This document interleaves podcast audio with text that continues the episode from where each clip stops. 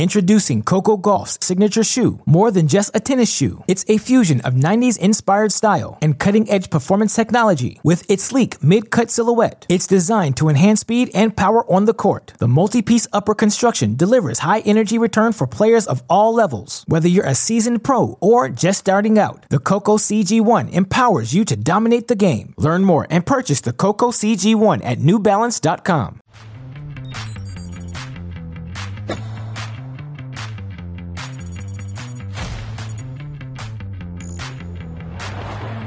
Live with you on a Wednesday evening in Rome. Of course, everybody gushes over the grandeur of the Sunshine Double. Let us not sleep on the Mediterranean Double. It's now been expanded to seven rounds over 12 days, just as grueling as the one in the States, maybe even more taxing to pull off. Coming up on the show today, two veteran warriors in the twilight of their careers, renewing a rivalry that started two decades ago, and today's reunion did not disappoint.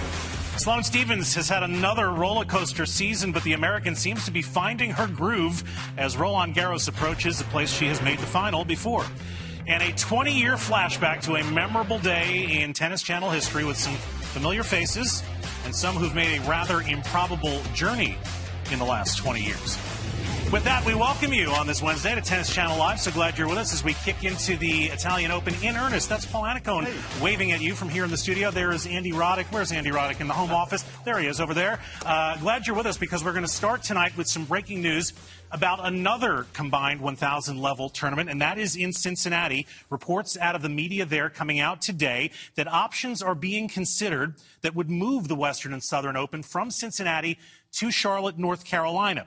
Beemok Sports and Capital, the company owned by Ben Navarro that purchased the Western and Southern Open last year, that also operates the tournament in Charleston, South Carolina, made a presentation today before the Economic Development Council of Charlotte and Mecklenburg County, in which it was discussed the potential benefits of such a move from Cincinnati to Charlotte, which may include the construction of a brand new $400 million tennis specific facility.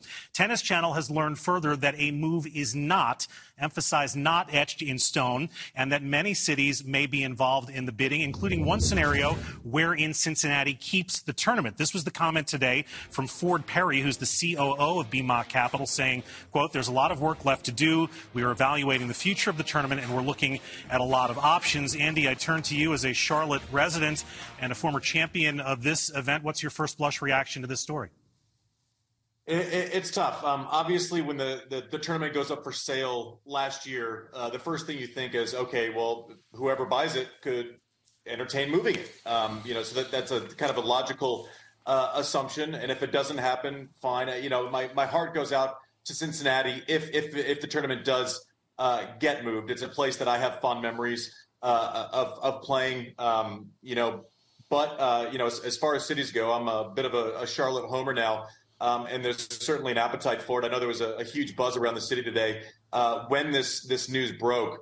Um, you know, I, I, think the non-negotiables are you ha- you have to have a great stadium. Uh, hopefully, you can kind of build up something for the city that you end up being in. Um, but there's still some there, there's still some ball to be played here, Brett. I, I, I kind of had the same information to you. This is not uh, a done deal, but you know, conversations need to kind of happen quickly. I mean, they're they're, they're looking at 2026, which seems like it's a little ways away, but that'll come up real quickly if we were talking about building a uh, a stadium in a, a, development that's worth hundreds of millions of dollars. Paul, this is a heritage tournament in pro tennis. It goes back to 1899 when it was first uh, founded. They've made immense improvements to the facilities in Cincinnati over the last couple decades.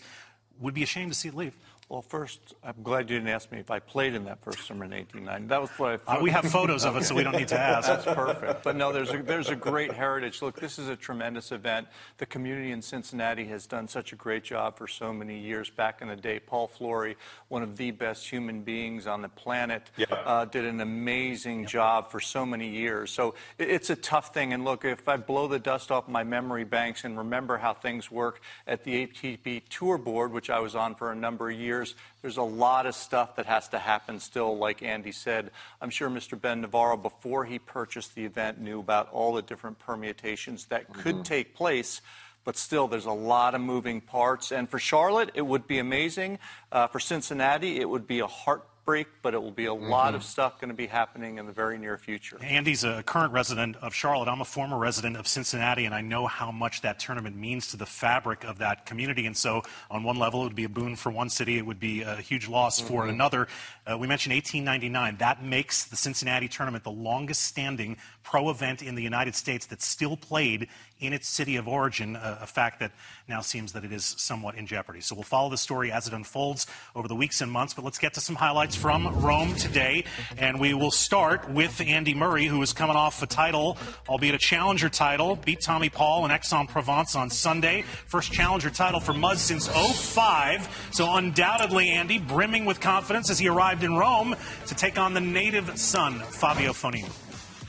Yeah, challenger uh, in name for sure, but uh, the the draw there was tougher than most 250s you'll see. So Andy Murray certainly had the confidence going, but Fabio Fognini was inspired today playing in front of the home crowd as we see uh, his, his, pure strokes. You, you, don't see him outwardly emotional with positive energy uh, that much, and he he kind of kept it together all day today. But in true Murray fashion, you always know he's going to fight.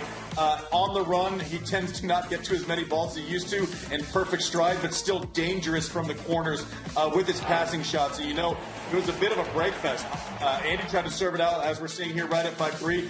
And then Fabio gave it right back, missing this rally backhand uh, halfway up the net. Well, maybe it was this one, Paul. There it is. Uh, but anyways, you know Andy Murray's going to stay. You know Andy Murray's going to stay there uh, and fight. And there was a tale of two sets where no one could hold serve in the second set, and Fognini was great on serve uh, in the third set. I think he lost only three points uh, on serve, two of which were in this last game right here, and finishes with the ace. Really, really impressive win for a guy that had only played 11 matches winning only three coming into this match. Uh, Murray coming in with some form, getting the win today. All right, so here are some of the numbers from that match. And as you mentioned, Andy, that highlighted line points out that Fabio lost just three points on serve in the final set. He had a mess of unforced errors down the bottom left with 53, but when the rubber met the road, he got his act and his game together. So Here's my question, Paul, for, for Andy Murray. He, he grinds through a challenger last week, wins the title. That's got to be very rewarding. We've heard him say that at this point of his career, his motivation is the love of the sport and the love of competition, and we all admire that. That said, are you surprised that at this time of year in challengers and, and on tour on clay, where it can be more taxing on the body with these long points, that he's grinding with as, as heavy a schedule as he is?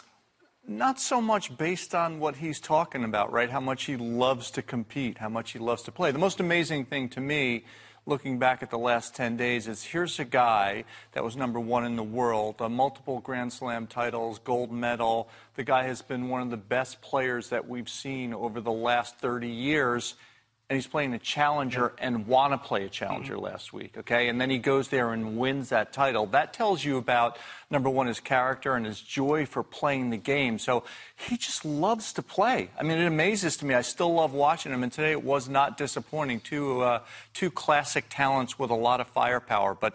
Andy Murray's just an interesting, interesting guy. Andy Roddick, maybe you tell us how does a great guy want to play at this stage in his career, a tournament like that last week? Well, I, I admire it. And I was watching the highlights, and the emotion he would show was showing when he would win a match was the same as if he had won a second or third round of Wimbledon, and and that's kind of the the hallmark of of Andy Murray. But uh, to your point, Habes, I actually think it's a little bit easier to commit to some tournaments when they do have the spacing that they have in Madrid and Rome now, right? He plugs in the challenger and then he has the decision, do I play in Rome? Well, I'm probably going to get a Wednesday start. If it doesn't go my way, then I have 10, 10 or 12 days to kind of make a decision before I go again. So I actually think it's an easier yes with this spaced out schedule. Uh, one match in Madrid, one match, you know, Monte Carlo, and then he played what used to be a full Andy Murray week every week uh, at the Challenger last week and then had one match this week. So if you look at the cumulative effect of the last month or five weeks, we're talking about six, seven, eight matches, which isn't overloading the body, I don't think. Yeah, that's a, that's a great point with this expanded uh, seven round Masters 1000, both Madrid and Rome. There is some spacing in between the matches. Uh, by the way, Fognini gets Misha Kecmanovic in round two. Let's show you some other highlights. Speaking of uh, aging warriors, there's Stan Wawrinka on center court. He made the final of this tournament 15 years ago, Paul, trying to turn back the clock against Ivashka. Yeah, I'll tell you what, it's still so much fun to watch Stan play, especially on the clay courts. He had a nice comment uh, and nice commentary with Prakash afterwards saying, yeah, he does like it when it's slow and heavy. This is one of the few guys that can hit through the surface and conditions anyway. Stan Wawrinka did not lose serve, won 65% of his second serve points, got off to a nice start in the first set. Again, enjoyed rallies like this, a little bit of a slice dropper to bring Ivashka in, and how about the forehand pass down the line? When he's in good form, still no one wants to see him. This is a guy that can play himself into great tournament shape very easily, and when you can hit a one-hander like that, do not ever count him out. Just so much fun, lots of power. Said he felt really, really good about his preparations on the dirt, and it showed today. Just 77 minutes, lost just six points on his first serve, just eight points on his second serve, and Stan is into round two. All right, Sloane Stephens also won a title last week. She lifted the trophy at the 125 level event in Saint Malo, France, up from 48 to 36 in the rankings. Good chance to be seeded at Roland Garros if she can win a match or two here this week, opening her run, Paul, against Nadia Podoroska. Yeah, look, it's always tough. Look, we talked about Andy stepping down and playing a lower level event. This was a bit of a lower level event that Sloane went to play and win in. That was a great effort for her. Got a ton of confidence. And when a terrific player does that and goes back on the court the next week, you wonder what's going to happen. I wondered. I watched Sloane. I saw what she did. I saw the fist pump. I saw her take the momentum from last week, get out on the court, and really play some nice tennis. Played steady when she needed to, used the big forehand when she needed to. So a lot of positive fist pumps. And when you see Sloane Stephens pumping her fist, having a good time, and controlling rallies, it is a thing of beauty to watch. Second set freed up a little bit more, was able to use some of her firepower and continued to use athleticism and just a nice resiliency that comes along with a big win from last week. So a terrific effort from Sloane last week and capped it off again with another win. Won a gaudy 25 out of 26 points on her first serve, and she spoke with Prakash. Sloane, you've been looking great. What is working so well for you at the moment on clay? Uh, yeah, I mean, obviously, I had a tough start in Madrid, and I went to St. Malo and got some good matches there, which was really nice, and picked up another title, which is awesome. And just getting comfortable on the clay is all, it always takes a bit. Obviously, red clay is very different from the clay that we play in the U.S. Um, we play on Har-Tru, which is like a totally different game, basically. So, um, being able to get some matches last week on the clay, the real clay, and then coming here um, and getting a win today is really nice. So, Paul, you used to coach Sloane, so I was wondering if you could help us understand, because a lot of us who watch Sloane and, and root for Sloane and, and, enjoy her tennis don't understand the fluctuations from the highest highs of winning a title last week, winning a match like this with ease, and then some of the lows that we've seen from her. What, how, do you, how do we help us understand? Look, it's tough to understand, right? I mean, and everybody's person and personality is different. I think Sloane you know, I think she's such an interesting person. And she has said, remember back before, uh, was it after Australia or a couple years ago where she told everyone in the press room to calm Take down? Everything's going to be, be fine. So I think she knows, she doesn't want to be inconsistent. She knows that there's going to be some ups and downs. And I think now when Sloane's on the rise like this and has the confidence, that's when everyone else needs to take notice. And I don't think anyone is safe on the women's tour if she's feeling good, getting some confidence. She is a great athlete athlete. And look, she doesn't want to be inconsistent. She's always going to try to be better at that, but she has that propensity, so she's just got to deal with it. Andy, she's a U.S. Open champion. She's a Roland Garros runner up. What do you make of the trajectory of Sloane's career? Uh, well, eh, eh, you know, it's it's a little bit like a heart rate monitor. Um, eh, you know, big, big peaks and, and, and, some valleys tucked in there uh, as well. But I'll tell you one thing: people on tour they see her starting to win matches. You know, not all challenger winners are the same right? You can see someone win a challenge, you're like, okay, that's great, but you know, maybe they got a seven foot ceiling with their game. Sloane Stephens wins wins a challenger, and you're going, oh no, here we go. This could mm-hmm. be the start of a little little little Sloane run here. So you know, the, I, I'm sure she would tell you the delta between her her great stuff and her bad stuff is probably as significant as anyone else on the WTA tour, but. I like what I'm seeing. You win a challenge, you come back, you ease through a first round. It's not one of those grinder five and the thirds. It's a four and one on a muddy day. Uh, she's rolling into form at the right time, Brett. No one saw the U.S. Open title coming from her. No one saw the Roland Garros final coming from her. She plays Vika next. They've made eight, eight times. They've split those eight meetings. Much more to come on TC Live. We'll have more highlights from Rome. Plus, the tennis world seemed to feel the need for speed this past weekend. Returning to Miami, we'll show you who was there. Back in a moment.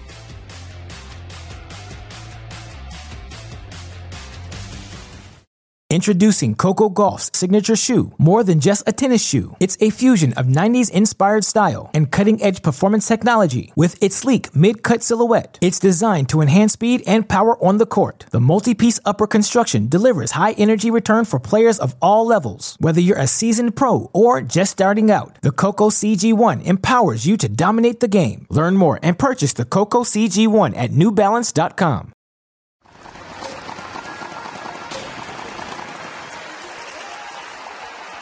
Hello and welcome to the Tennis Channel's coverage of the Telecom Italia Masters here in Rome. This, of course, is the fourth of the Masters Series events for 2003 and the second on clay, following Monte Carlo a couple of weeks ago. I'm John Barrett, with me, Jason Goodall. We'll be bringing you all the very best tennis from the show courts, including the very best tennis players in the world in what promises to be a fascinating week's time. Jason Goodall and for Doug Adler and for Neil Harmon, I'm John Barrett, hoping you've enjoyed our day one coverage and looking forward to your company tomorrow on day two.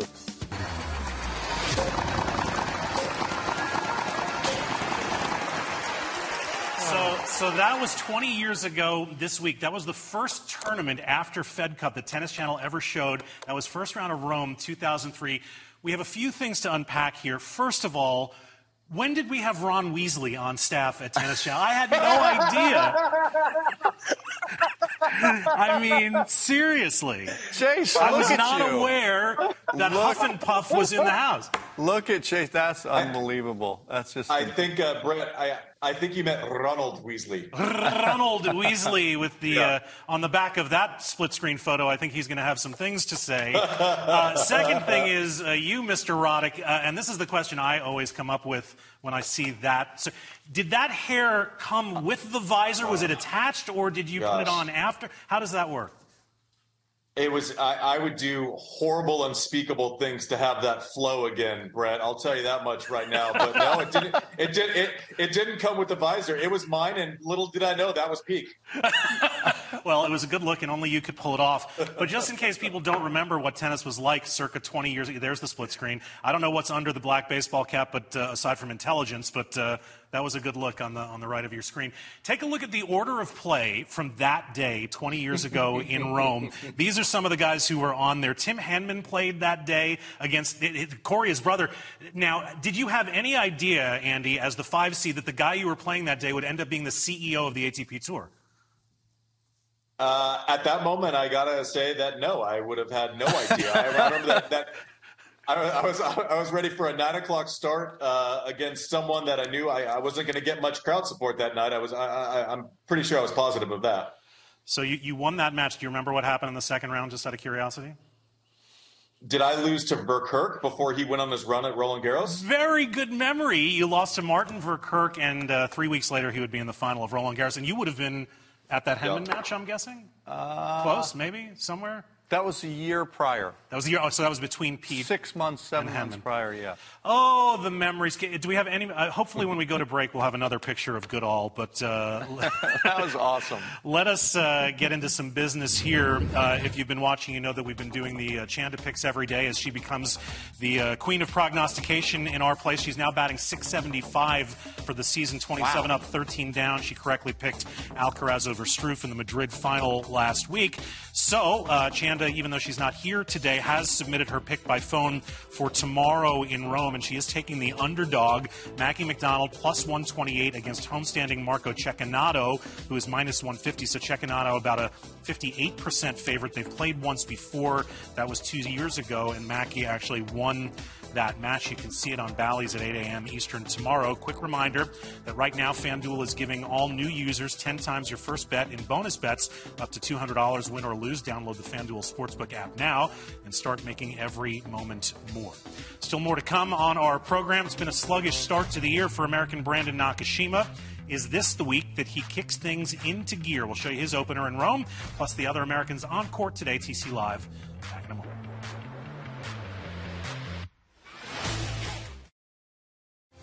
Back on TC Live, and a reminder that the Grand Slam excitement from the red clay in Paris is almost upon us. Tennis Channel will once again have exclusive daily live coverage of Roland Garros. Don't miss any of the action beginning Sunday, May 28th, 5 a.m. Eastern, right here on Tennis Channel. We go back to the highlights from Rome, checking in on the Americans. Taylor Townsend qualified for the main draw, played her main draw opener today against Isaline Bonaventure of Belgium. Taylor would drop the first, wound up trailing 5 3 in the third, but buckled down from there, would rattle off the final four games to steal this lefty on lefty match, get into the second round. Third tour level singles win of the year for Taylor, who broke serve seven times in the match. She will face fellow American Jessie Pegula in the second round. So from there, Andy, we never know what we're going to get with Alexander Bublik. What did we get today against Pedro Martinez? The master of the confuse and conquer method right here, Brett. First of the highlight. I don't know. Listen, some days it looks weird, some days it looks awesome, but it's always entertaining. And he had the crowd in his pocket today. Uh, makes fun of himself on clay all the time, but when you can hit a forehand inside in like that, that surface agnostic. It doesn't matter. That works everywhere. And look at the fight in Bublik. Not something we say all the time, but look at that little dropper. Uh, just saying, Martinez tries to serve the set out, doesn't quite get there. Bublik in full grind mode, uh, being loud, being emotional. I love the energy early in the day. Foro Italico, and you're always going to get some drop shots. Not the best overhead you'll ever see here from Martinez, but either way, Bublik moving on, and he says, "Look at me, everyone! I did it." He says, I entertain myself, and that's all that matters. Here's Brandon Nakashima battling injuries this year, so just three wins so far. Took on Gregoire Barrère. Yeah, he struggled, and he's had a rough go of it with his knee. Hasn't gotten any momentum. Played the Challenger last week, got a bye, and lost in that first match that he played in the second round. And Barrère is a tough out. Did a nice job from the back of the court, kind of pushing Brandon around. He was the one that got the break early on, controlling the tempo of the rallies from the back of the court. Again, holding uh, serve so well. Brandon never got a, a, break point, which is a bit surprising. Nakashima really good at pressuring second serves. Wasn't able to today, and Barrère just felt comfortable, looked comfortable, and I think you summed it up, Brett. You know, Brandon just hasn't gotten a ton of match reps. He needs to get into a tournament, needs to get some matches under his belt, but most importantly, needs to stay healthy. Three and six on the year now. Barrère plays Khachanov next. Here's some other scores involving Americans. Katie Volynets took the first set off of Cirstea but lost in three. Claire Liu, opposite, notched a comeback win over the Italian wildcard Rosatello, Lauren Davis, and Marcos Giron fall in straights. With that, it is time for the social net, what people are doing on social media on this Wednesday, six weeks after the tennis world left Hard Rock Stadium in Miami. A lot of tennis players were back for the F1 race over the weekend. That's the whole Federer gang. Paul, is it possible that the Federer girls are almost are they 14 now? I can't believe that's Myla and Charlene. They are all grown up, and uh, Leo and uh, Lenny there with mom and dad. I tell you what, it is a happy family, and yes, those uh, girls are grown up, and I think Roger and Mirka are having a good time with their life, and they deserve it. Apparently, if you're a Grand Slam champion, you get uh, pit lane passes to the Miami race. Obviously, Roger. I think that's George Russell from uh, Mercedes. That's Lewis Hamilton's teammate. Who Del Potro was there. Apparently, it's the U.S. Open Champions Club. Andy, why weren't you there? Oh, I, I, I, think it's because I was awkwardly not invited, Brett. Um, but I, I, think I think uh, I think I think my favorite game when you see any of these coverage is like spot the Godsick. It's like where's Waldo? You see him right is, behind right the there. shoulder right there. Yeah, and then he's in the corner. Like so, any any of these press opportunities for uh, for Roger, I always play spot the Godsick. That, that's actually how my college experience went, also in, in New Hampshire. Yeah, Andy, I just wanted to ask you, a- Andy, does Delpo look like he's getting ready to the U.S. Open in the photo that we saw in here? What are you What are you sensing? I don't know. I, I, I the, the, stops and the starts. I, I, I, I, dropped a tear for him when he laid his bandana over the I net. I know, man. You me both. So I don't know. I don't know if I have the mental capacity to do it all over again, Paul. it, it's tough to say goodbye. It's really tough to say goodbye twice, but we would like to see him one more time. Just a reminder of how you can keep tabs on the action in Rome tomorrow, Thursday, day three of the tournament. Tennis Channel coverage begins 5 a.m. Eastern. Bally's and T2 pick things up with a separate slate of matches beginning at 8 a.m. We'll be back with another edition of TC Live at 5 p.m. and then on court coverage throughout the evening and overnight. We'll be back with more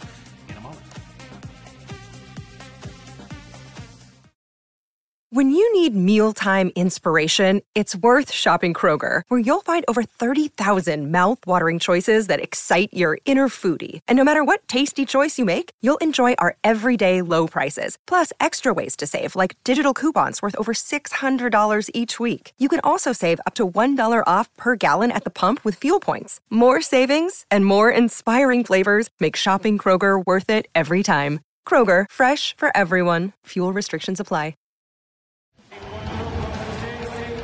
Back on Tennis Channel, and since we were showing all the U.S. Open champions at the F1 race, we might as well show the one that was in the crowd in Rome today. That was Flavia Pennetta, wife of Fabio Fognini, but more importantly, 2015 U.S. Open champion. Her husband's about to turn 36. That's their son, Federico, Paul. Yeah, and a beautiful uh, family and a beautiful evening. And Fabio got the W, got a little family time done. It's not over. I love that. All right, uh, featured matches for tomorrow in Rome. We've got 5 a.m. start for you. Episode number nine of Vika and Sloane for all as we arrive at tomorrow. All American showdown between Taylor Townsend and Jesse Pegula, and the nightcap between a couple of Aussie Open champs, Sofia Kenin, and this year's winner, Aryna Sabalenka. Our team on the ground, Dani Klupenger and Prakash Amritraj, have a preview. All right, Brett, back at our FanDuel desk. P, we've got the Madrid champ starting her campaign here in Rome, Aryna Sabalenka taking on the American Sofia Kenin. Can the American slow down this a red hot Sabalenka? Uh, I think it's as tough a task as you're going to get. I mean, these are two players who are on completely different sides of the spectrum right now. Sofia Kenin really trying to find her way back to good tennis. She managed to squeeze out that win in the first round wasn't wasn't great tennis, a ton of unforced errors. What I would like to see from Sofia to have a shot against, you know, the hottest player on the tour at the moment is really pick up that body language and, and try to cut down the unforced errors. But I think she's going to have to hold her chin up high, not get down on herself if she's going to have any shot at competing out there. Would love to see it, and perhaps with no pressure on her, this is the moment where she can find some great tennis. And hoping for drier action here on the grounds yeah. on Thursday. Mother Nature, please cooperate. Okay, we hope so too, guys. We'll see you tomorrow. We're going to preview a couple of key matches, starting with Coco Gauff, who gets the crafty Yulia Putintseva tomorrow. Paul, Coco has not won back to back matches since Indian Wells. The forehand has been an issue. We know about the problems with the serve. Give us a status report is there any uh, cause for concern at this stage with Coco? Well, not for me. I mean, I, I, just view it as a tennis player's journey, and a young tennis player at that. I think that she's a great player, she's a great athlete, has a tremendous head, and has stuff to work on in her game. And I just think she's got to get on a roll. I'd love to see her work on some of that technical stuff that we've talked about, her forehand a bit. Second serve's gotten better, which was an issue. Um, so I, I'm not concerned at all. That doesn't mean she's not uh, got stuff to work on because uh, our friend that's uh, in the window behind us will tell you that no matter how good you are, you got stuff to work on. All right, they've met twice before, Coco and Putintseva. Coco's won both meetings, including one in Rome two years ago. Andy, on the men's side, American J.J. Wolf tomorrow against Quentin Halys of France. JJ has only won three tour level matches on clay, but, but does he have the game to be a dangerous dude on this surface? Well, he's an athlete first and foremost, right? Uh, you know, he, he's going to be able to move about the court. Now, I don't think he actually has the option of changing his game up too much. It's not as if he's going to kick his first serve in and then retreat five steps behind the baseline. He's still going to come forward, and a lot of times that works against the guys that like the rhythm, that like to go back, that like to create rallies. So, uh, if I'm JJ Wolf, he's one of the rare ones where I say, yeah, don't actually change much. You have to get forward. That's still your best chance of winning matches, even on this surface. And uh, Hugo Grenier has been placed as the lucky loser, replacing Quentin Halys, who is injured. So those matches, part of our coverage, 5 a.m. Eastern tomorrow. That's going to do it for this edition of TC Live. For Dani and Prakash, for Paul and Andy, and for our best pal, Ron Weasley, from 20 years ago, I'm Brett. Thanks for joining us. We'll see you for day three from Rome tomorrow.